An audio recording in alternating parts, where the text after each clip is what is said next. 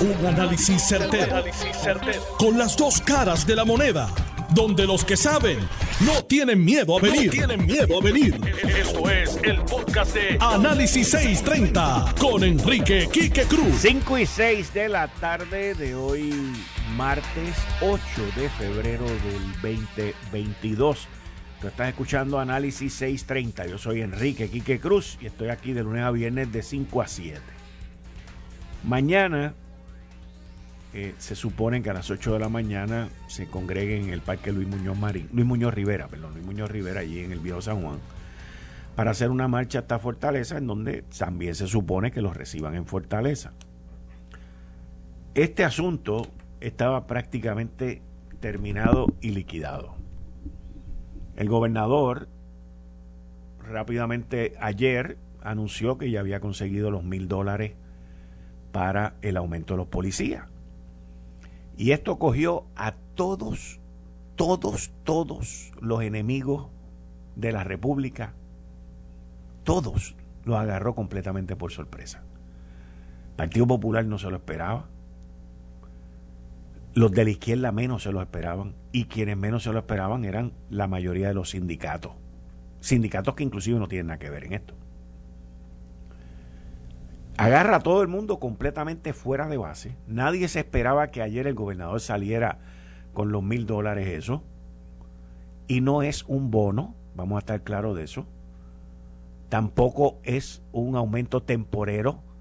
Aquí no existe nadie tan idiota que ofrezca un aumento temporero, porque lo van a, a ese sí que le van a marchar encima. Aquí nadie. El gobernador lo que hizo fue, buscó aprobación federal del Departamento de Educación Federal y le permitieron utilizar unos fondos que van a durar, al paso de que se los van a gastar, hasta septiembre treinta del veinte veintitrés, veinte veinticuatro, perdón, veinte veinticuatro. Eso le da tiempo al gobierno de Puerto Rico de conseguir unos ahorros en el plan de salud vital por unas asignaciones adicionales que le van a dar a Puerto Rico, y de ahí tener los fondos recurrentes para que el Estado libre asociado pague por ese aumento. Esa es la verdad. Pero ¿qué pasa? Que el gobernador hizo unas expresiones que por ahí Raimundo y todo el mundo ha cogido ese video que dura dos minutos y pico y lo han recortado a treinta segundos, lo han recortado a uno veinte, lo han recortado, lo han recortado, lo han recortado, y esto ha creado un ambiente muy negativo. Que yo no tengo problema con los ambientes negativos, by the way, porque el puertorriqueño siempre ha sido dado a protestar y a hacer marchas en paz y sin problemas y sin revoluciones.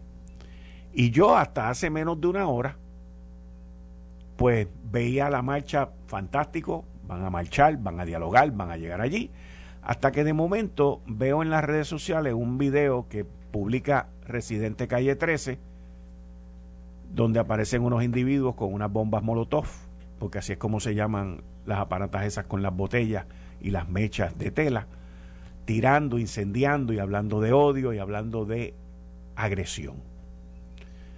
Pues obviamente el individuo es irresponsable, eso no hay que, o sea, yo no yo no voy a entrar en ese en ese dilema, porque sabemos lo que hay y es bien fácil tirar una piedra desde donde tú no estás.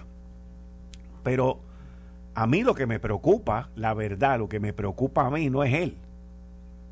Él lo que está buscando es pauta. Pero a mí lo que me preocupa es la gente que va a ir allá a marchar y los que se puedan meter allí, como siempre ha ocurrido, a crear problemas o a tirar de las mismas bombas esas de Molotov que él saca en su video. Esa es la parte que a mí me preocupa, porque lamentablemente los inocentes siempre son los que cogen el tiro, los que cogen la puñalada, los que cogen la pedra, los que cogen los gases lacrimógenos, porque estos individuos disociadores se meten allí, hacen de la suya y de momento ¡fuap!, se desaparecen. Y los que quedan ahí al frente son, y en este caso estamos hablando de mucha gente mayor. Por otro lado, también le pido a los organizadores de la marcha, escúchenme bien, los organizadores de la marcha, ustedes tienen una responsabilidad para todas esas personas que van a estar allí, de que no les vaya a pasar nada. Yo espero que ustedes tengan un comité de seguridad. La, la marcha que hicieron la semana pasada, perfecta, nítida, como tiene que ser todas las marchas. Pero ese video me levanta una mecha de sospecha. Así que yo espero que ustedes tengan un equipo de seguridad, que coordinen con la policía y que no permitan que elementos disociadores creen o causen una desgracia. Eso es todo. Y espero que la marcha y el diálogo continúe como hasta ahora, porque hasta ahora ha rendido unos frutos brutales. Mil dólares mensuales efectivo el primero de julio. Conmigo, aquí en el estudio, el administrador de los sistemas de retiro de empleados del gobierno y la judicatura, el señor Luis Collazo Rodríguez. Luis, bienvenido aquí a Análisis seiscientos treinta, muchas gracias por estar aquí. Buenas tardes, Quique, y muy buenas tardes a todos los que nos sintonizan a esta hora. Un placer estar aquí contigo.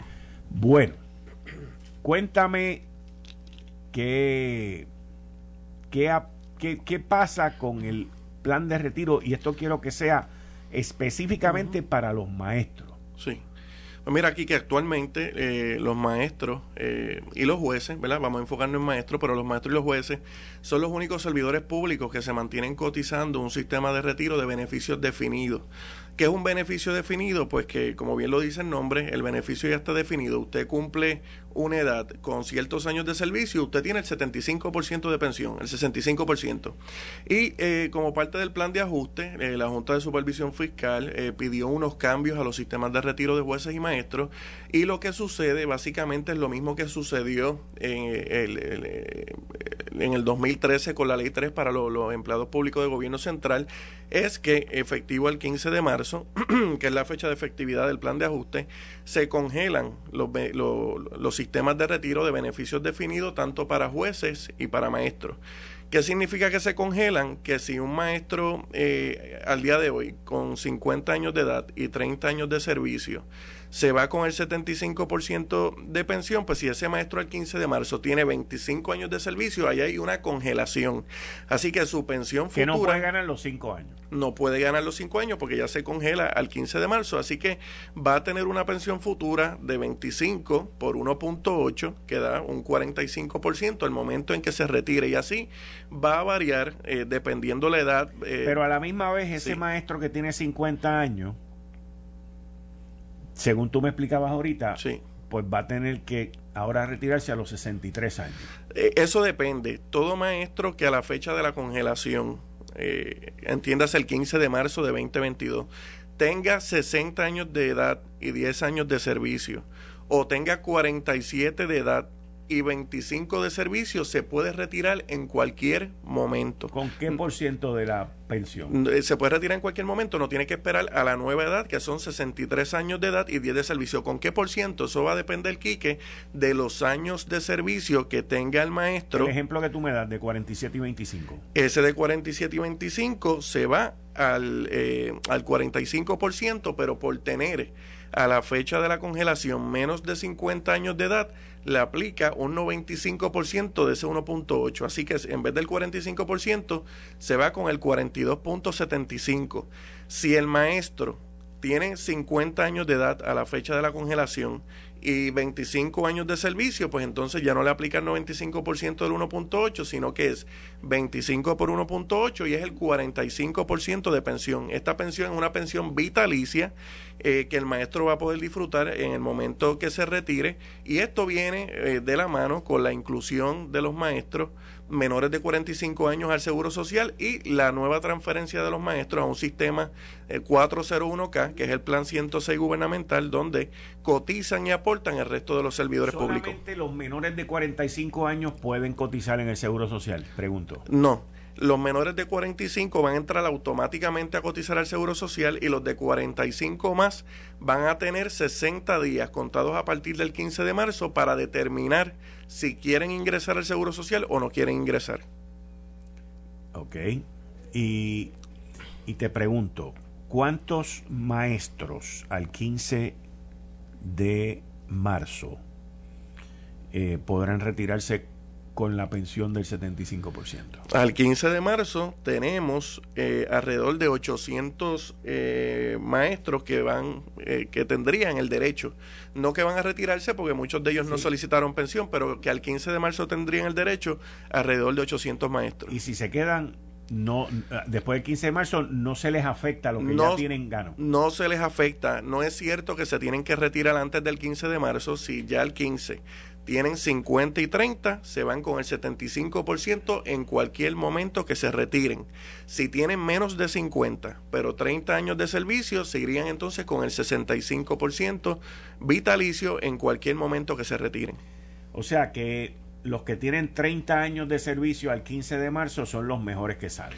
Correcto, sí, porque su, al tener treinta porque, años... Porque tienen los treinta años de servicio, que, que por lo que veo es la clave aquí para el máximo de la, de la pensión. Ahora, correcto, si yo tengo treinta años de servicio y no tengo los cincuenta años, vamos a decir que tengo cuarenta y siete y treinta. Bueno, es, es difícil que se dé ese caso, pues ese caso sería eh, a los diecisiete años. Eh, a los diecisiete años, okay. pero... Pero cincuenta y treinta se dan. Eh, sí, cincuenta y treinta se dan, sí. Se, se ha dado, o sea, esos a los casos. veinte años, con treinta años de servicio. Ah, sí, correcto. Hay casos, sí, casado con cincuenta y treinta, si tiene menos de cincuenta, pues entonces en vez del setenta y cinco sería el sesenta y cinco por ciento de pensión. Ok. Sí. Y entonces, te pregunto, eh, ¿los maestros de cuarenta y cinco o menos van directo al Seguro Social? De menos de cuarenta y cinco. De menos de, no de cuarenta y cinco. De cuarenta y cinco más es opcional y van a tener la oportunidad de elegir si, si quieren o no quieren cotizar al Seguro Social. ¿Y qué opción tendría aparte del Seguro Social?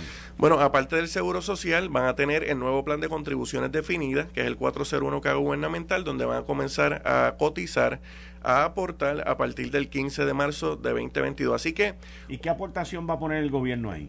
Eh, ahora mismo el plan ciento seis no contempla aportación patronal para, o sea, ningún empleado. O sea, no es que no lo vaya a hacer para maestros y jueces, no, no, pero, es que no lo hace para ningún empleado. O sea, que, que esto es un cuatro cero uno K que los maestros tienen, pero que el patrono no aporta. El patrono no aporta. La, la, la, la ventaja que tiene el, el que aporta, que en este caso sería el maestro, es que ese dinero no, no le descuentan eh, nada.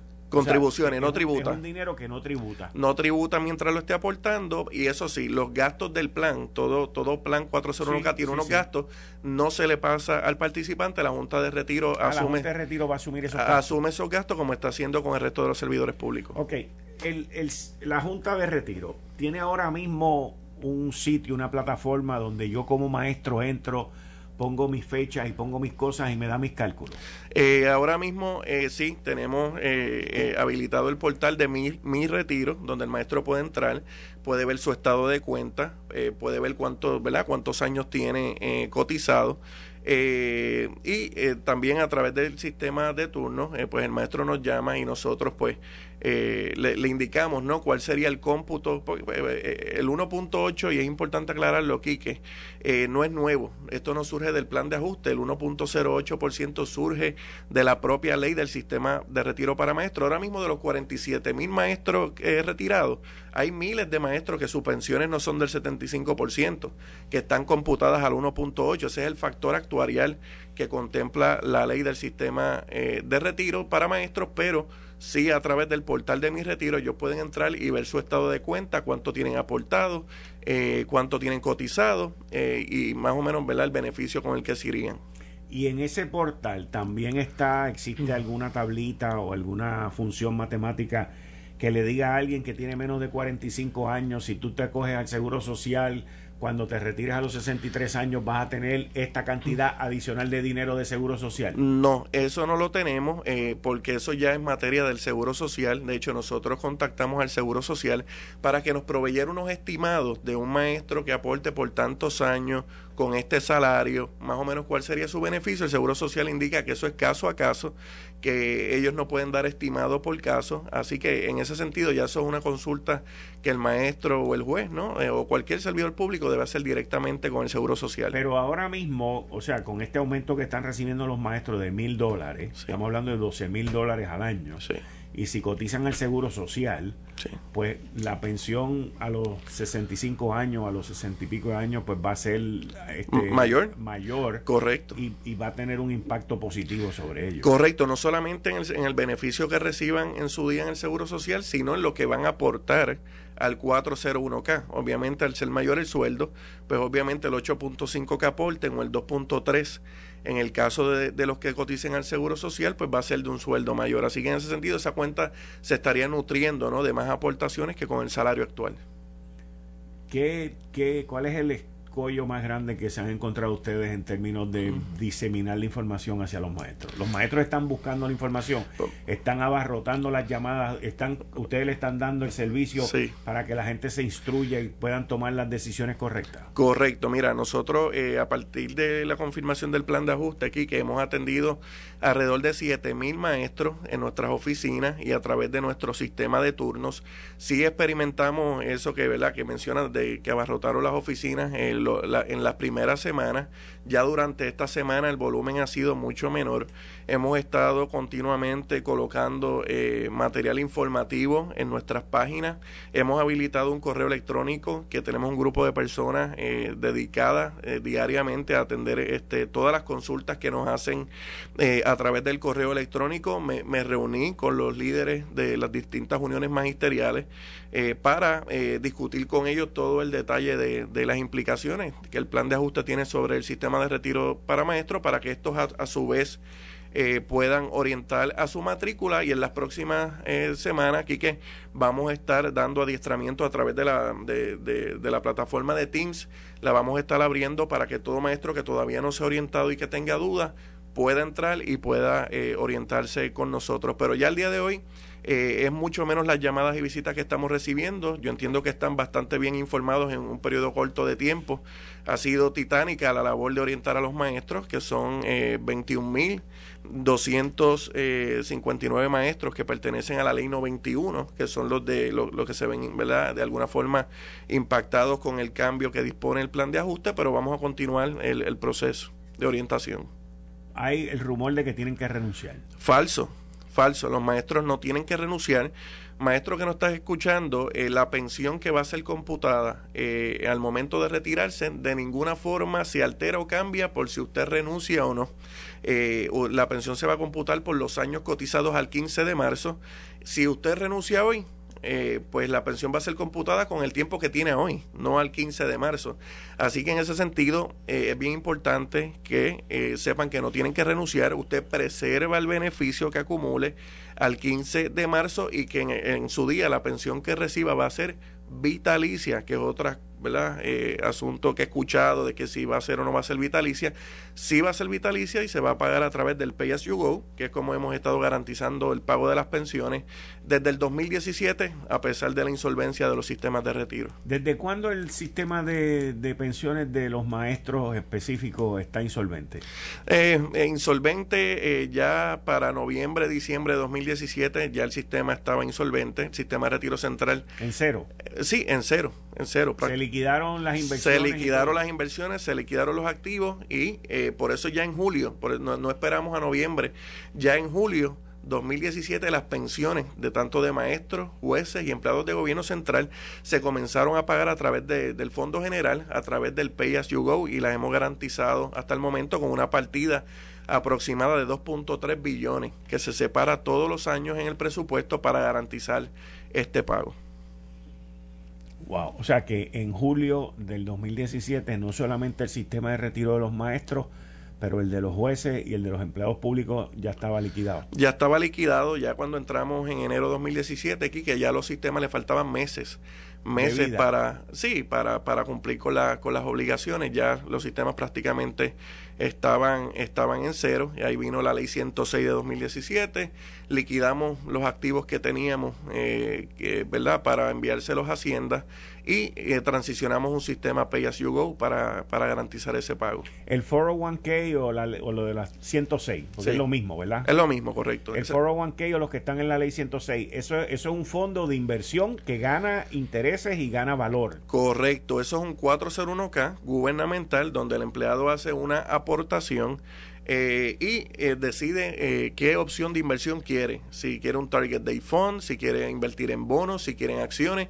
Hay un fondo eh, predeterminado para aquel empleado público que no elija ninguna opción de inversión, que es un fondo conservador donde te garantiza el principal. Así que ya la, la compañía, ¿verdad?, que, que administra este plan eh, está dando las orientaciones, ha estado dando las orientaciones, y ahora comenzamos con la segunda fase de orientaciones, que es enfocada en inversiones. Sabemos que esto es algo nuevo, Quique, para el empleado público. Antes era el gobierno el que te descontaba, invertía y en su día te pagaba la pensión. Ahora es el empleado público el que aporta el que decide cómo y dónde invierte su dinero y puede tener acceso diario a sus balances. Y por primera vez en la historia aquí que de los sistemas de retiro se hizo un cuatro cero uno K como se supone. En el dos mil, con la reforma dos mil, se supone que se separaran las cuentas y se invirtieran, no se hizo, se usó el dinero para pagar pensiones. Con la ley tres de dos mil trece, en el programa híbrido se supone que fuera un programa de contribución definida, tampoco se hizo. Ahora por primera vez el dinero del empleado está en una cuenta segregada, individualizada y custodiada, y el empleado en el día que se vaya puede retirar ese dinero eh, para su retiro o pedirlo en mensualidades con un mínimo de cinco años hasta un máximo de ocho años. Algo más, Luis. Estamos ahí. Eh, sí, vamos a continuar. Que sigan llamando y buscando información. Que sigan buscando información. En, estamos en el Capital Center, Torre Norte, en Atorrey. Nuestro sistema de turnos, retiro punto turnos p r punto com. El email que hemos habilitado, servicio arroba srm.pr.gv. Oriéntese con nosotros, no escuchen rumores para que usted pueda tomar decisiones acertadas. Muchas gracias. Y ustedes escucharon a Luis Collazo Rodríguez, el administrador de los sistemas de retiro de empleados del gobierno y la judicatura. Muchas gracias, Luis. Gracias, Kim. Estás escuchando el podcast de Noti uno.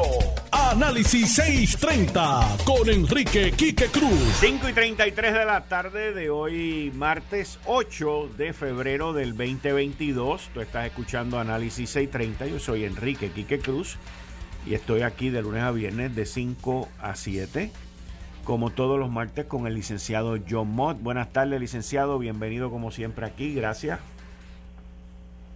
No hay problema, aquí estoy. Bueno, John, ¿ha habido algo aparte de la cogida de cuello que le dieron ayer al presidente del Senado y a sus abogados?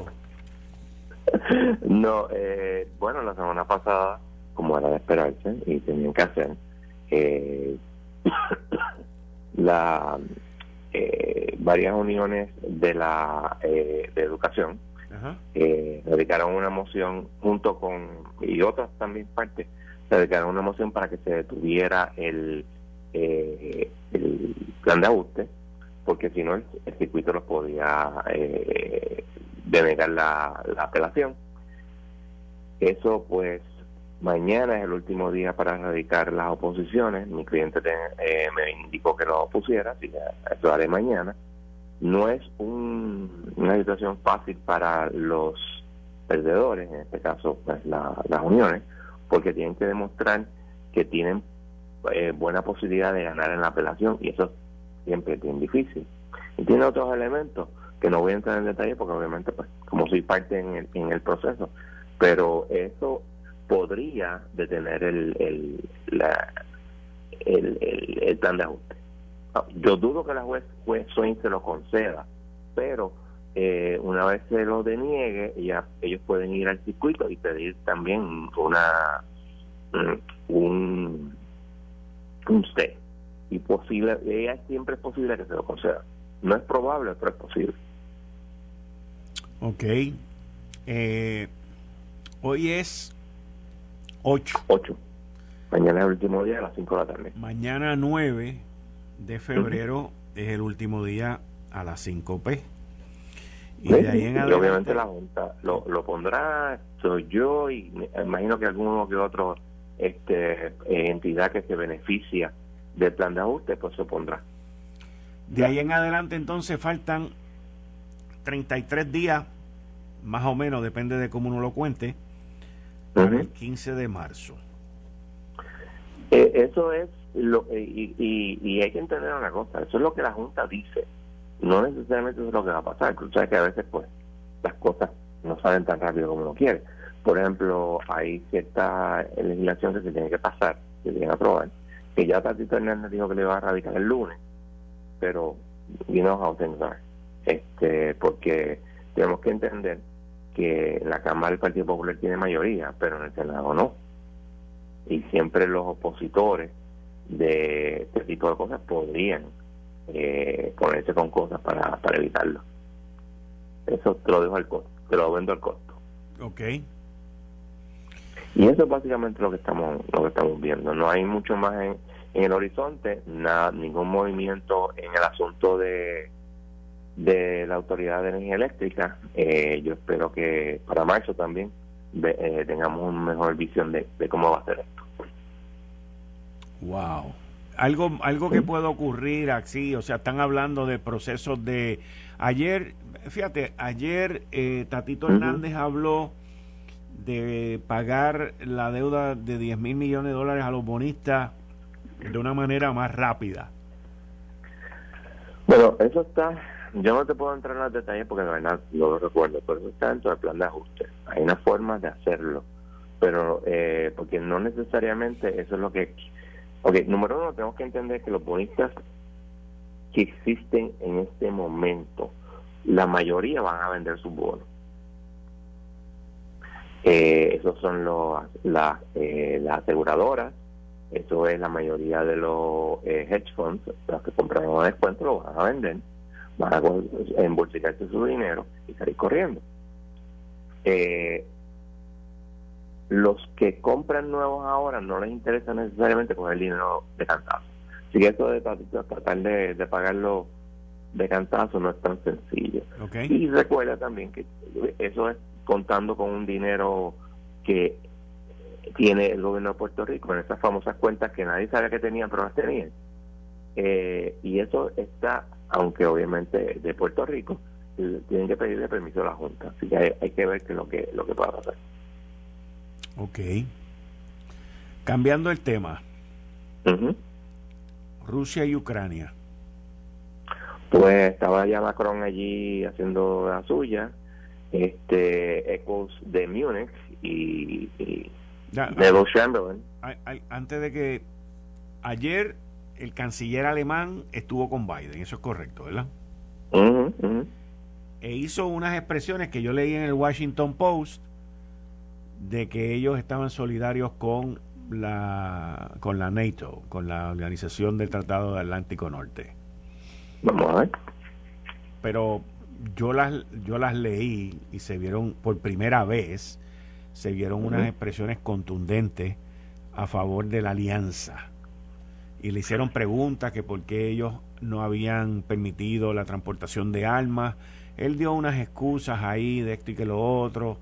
Eh, pero dijo que si atacaban a Ucrania, que todos unidos iban a defender aquello allá.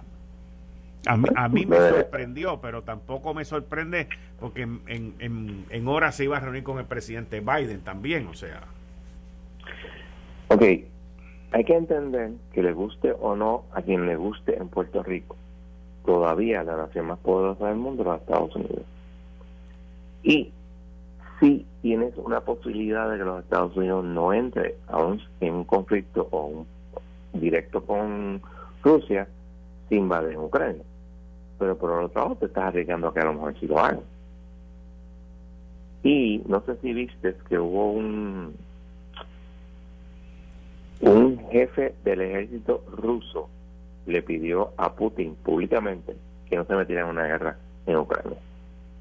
No sé si será propaganda o qué, pero el problema cuando tú tienes equipos, y los rusos tienen equipos nuevos y tropas nuevas y todo lo demás, es que tú no sabes lo cómo va a funcionar hasta el momento que las tienes que usar. Bueno, mira lo que le pasó eh, a Estados Unidos cuando fueron ahora hace una semana a matar al líder de ISIS, que se le fue uh-huh. ajuste un helicóptero, y cuando fueron con Osama Bin Laden también se le fue ajuste un helicóptero. Eso, eso pasa todos los días. ¿Sí? Pero te voy a ir más allá. Yo, viendo al lado, para, vamos a decir, treinta y pico de años atrás, cuando íbamos a invadir Kuwait para liberarlo de... de Bajo Norman Schwarzkopf. Schwarzkopf. Había montones de analistas eh, militares diciendo que los... El Warthog, ¿te acuerdas del Warthog? El A diez. Ajá. Que, que dio cátedra de cómo se, se destruyen tanques. Sí, sí, me acuerdo. Pues un, un avión bien lento, viejo, by the way. Sí, bien viejo, que iba muy lento y que lo iban a de, de, derribar inmediatamente con los, el fuego antiaéreo. Y recuerdo que hubo uno sí que le dio un, un, un misil directo. Y pues el, el, el, el, el avión está tan bien construido que sí que pues, pues le barató uno de los motores, el otro motor, y el, con ese otro motor llegó a, a su destino, todo como es shut up, pero estaba todo el mundo vivo y regresó. O sea, tú nunca sabes lo que va a pasar hasta que empieza a pasar. Y como decía Von Moltke, que un plan nunca sobrevive el primer disparo, el primer encuentro con el enemigo. Eso fue lo que él dijo. Von Moltke, senior, no junior. Mm. Eso es el, el alto comando alemán imperial. Y ese es el, el problema que tenemos todos. Es que nosotros sabemos cuál es la efectividad del equipo militar norteamericano, porque lo hemos visto en los últimos veinte años. Uh-huh. Pero el ruso no. Wow. Y tienen otro problema. Los ucranianos son menos, está bien, pero están peleando por su, por su país. Y siempre, siempre es un factor bien importante. Sí, sí. Y otro factor que es bien importante, que no estuvo la vez anterior que Rusia invadió a, a Ucrania, es que Ucrania y sus ciudadanos se han preparado en esta ocasión. Llevan más de siete años preparándose.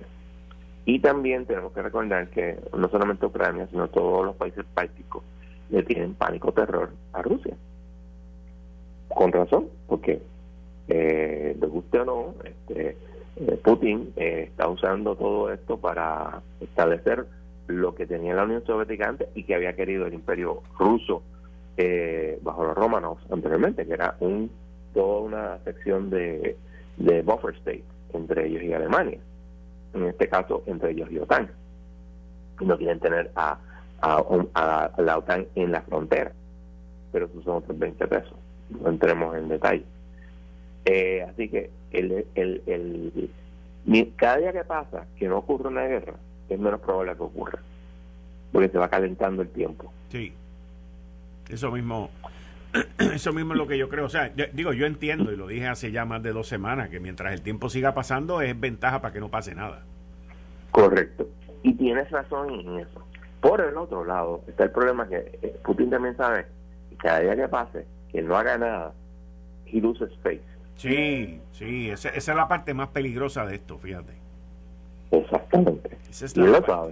Esa es la parte más peligrosa de todo esto y, y, y la que puede empezar las cosas donde no donde no deberían. Y, e, irónicamente, si todo sale bien y no hay guerra y Putin se tiene que tragar todas sus estupideces, ¿adivina quién es el gran ganador?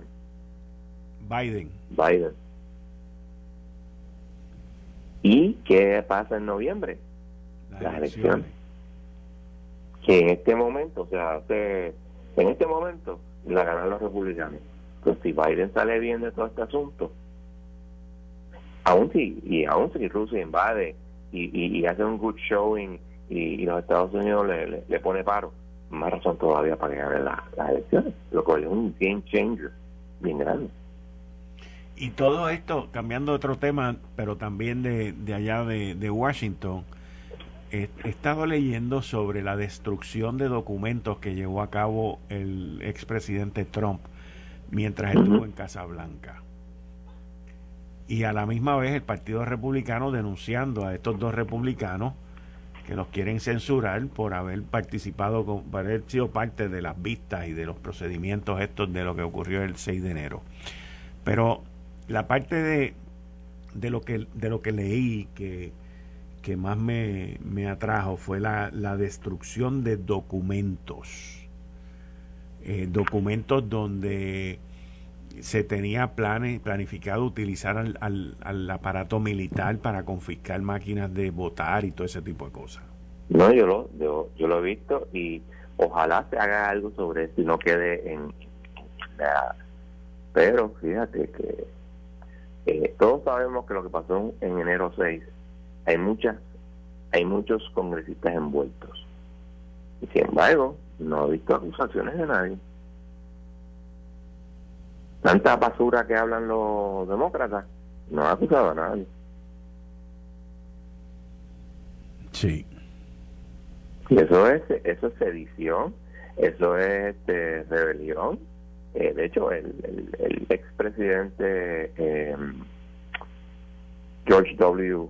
Bush eh, lo denunció en un tuit cuando estaba pasando. Dijo, mira, esto es una esto es una rebelión.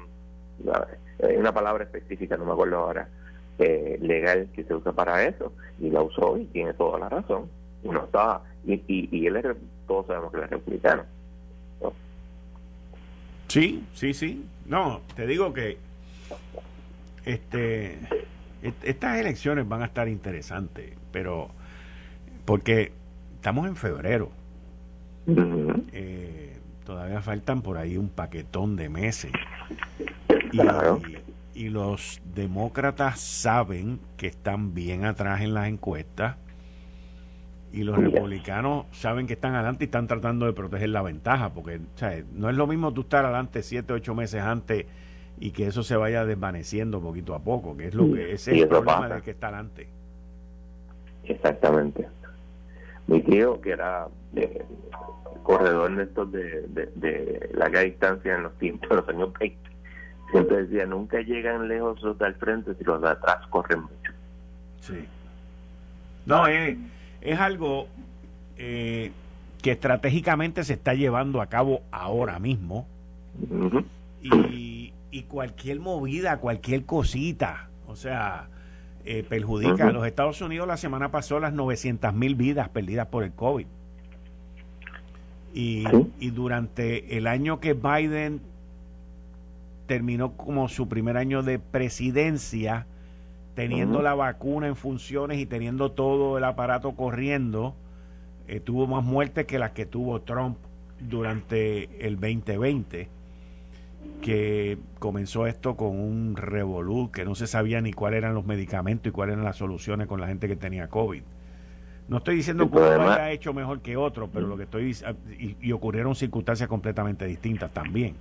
Uh-huh. O sea, durante la época de Trump la gente estuvo más guardada que durante la gente de Biden también. Por la cuestión Porque de la tú no puedes tener la población guardada todo el tiempo. Sí. Y eso no lo quieren entender algunos gobernantes demócratas. La gente se revela. En Europa, que tú sabes que son mucho más tranquilos y mucho más a favor del gobierno. En Alemania y en Francia han habido revueltas por la, por por por, por los este eh, el que resguardan las poblaciones. Es difícil. Pero cuando tú tienes una gente libre de moverse cuando les dé la gana y los tienen guardados por más de un año, la cosa es difícil. Hmm. ¿Tú crees que, a base de lo que estábamos hablando ahora, que la de, la recuperación política de Biden está de lo que vaya a suceder en Ucrania? Podría depender ahí, porque podría seguir la tensión como estamos hasta el momento. Obviamente, mientras menos, mientras más tiempo pase que no pase nada, mejor. Pero no necesariamente tiene que ser menos tensión. Puede ser simplemente la misma. Y entonces eso no, eso es neutral. Pero si hay un backdown como tal, solo le va a convenir a él, o si hay una invasión como tal y hay una respuesta vigorosa y efectiva de los Estados Unidos liderando a sus aliados, lo cual no hizo Obama nunca mientras fue este presidente, porque él no sabía lo que es eso. En su mente febril eso no ocurre. Pues... Este, eso podría, podría, podría ser un factor. Y en todo esto, China tranquilo. No, al contrario. China sigue con su presión sobre el South China Sea, no, la eh. frontera de Vietnam y, Vietnam y China, sí, en, la frontera en, sí. de India con China, y cuál es la otra frontera importante. Bueno, la de Rusia y, y China no importa en este momento. Sí, pero cuando digo tranquilo, es que no está tan activo ni en los medios, ni por lo menos eh, en materia terrestre como lo ha estado Putin hasta ahora. No, porque el, eso fue parte del plan que hicieron. Putin iba a hacer lo, el, el show acá, a ver qué hacía los Estados Unidos, porque en realidad lo que le quiere China es que los aliados de Asia desconfíen de la eh, defensa de los Estados Unidos hacia ellos, en especial Taiwán. Obviamente el presidente Xi quiere reunificar Taiwán a como de lugar, pero obviamente preferiría hacerlo pacíficamente, este, en otras palabras, bajo amenazas, pero sin tener que invadir, porque sabe que la invasión le va a costar, le va a costar cara en, en muchos sentidos.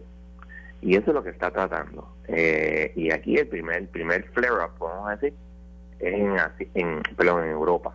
Pero hasta el momento las cosas se han, se, se han estado sosteniendo. Y en Asia la presión sigue. Eh, interesante que los rusos se están acercando a Pakistán, que siempre había sido un aliado de los Estados Unidos, vis a vis India, que siempre había sido muy amigable con los rusos. Ahora la cosa se está invirtiendo un poco, y una amistad de los rusos con Pakistán no le va a gustar para nada a la India, porque en términos de enemigos acérrimos, Pakistán y la India se odian patológicamente, pero por muchos, muchos años. ¿Qué? Irónicamente eran parte de la, la, la India imperial, la India hasta mil novecientos cuarenta y siete, era Pakistán, eh, lo que es India hoy en día, y lo que era Bangladesh, lo que es Bangladesh, perdón, y obviamente este, eh, Sri Lanka. Eso también pasa entre los rusos y los griegos, los rusos y los griegos, no, perdón, entre los turcos y los griegos. Turcos y los griegos se odian patológicamente. Sí. ¿Sabes quién es Ataturk? Ataturk, ¿verdad? Sí, sí. Kemal Ataturk. Sí. Kemal Ataturk, que es el padre de la de la República eh, Turca. Él nació en, Salo, en Salónica, que es parte de Grecia. En ese tiempo era parte del Imperio Otomano. Y cuando eh, ocurre la, eh, la rendición de, de Turquía, que los griegos atacan Turquía y los, obviamente los turcos se defienden, hubo intercambio de poblaciones. Los griegos que vivían en Turquía se mueven a Grecia, y los de Grecia se mueven a Turquía. Esas cosas extrañas que ocurren en las pequeñas guerras y las masacres y todo lo demás. Sí. Bueno, licenciado, cualquier cosa que ocurra en la semana nos volvemos y nos hablamos. No hay problema. Cuídate. Muchas gracias. Y ustedes escucharon al licenciado John Mott, que está conmigo en la sección Ley Promesa seis treinta los martes a las cinco y treinta. Esto fue el, el podcast de Notiuno. Análisis seis treinta con Enrique Quique Cruz. Dale play a tu podcast favorito a través de Apple Podcasts, Spotify, Google Podcasts, Stitcher y notiuno punto com.